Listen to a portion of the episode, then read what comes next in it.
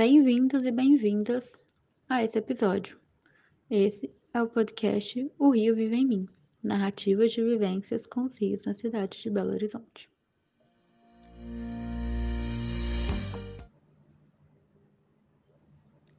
O córrego Vilarinho fez parte da minha infância.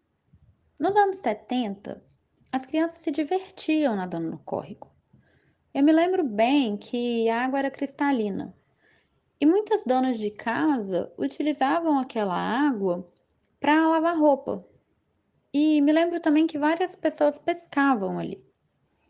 Quando chovia muito, o córrego transbordava e trazia prejuízo para quem morava muito perto do córrego.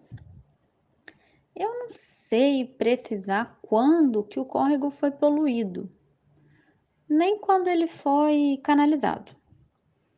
Mas as enchentes que acontecem hoje em dia são muito piores que as enchentes que aconteciam naquela época, antigamente.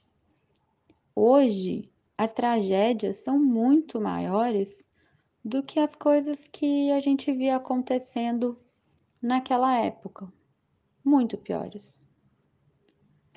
Jaqueline Jussara Lacerda Azevedo, 57 anos, moradora da região de Venda Nova, na cidade de Belo Horizonte.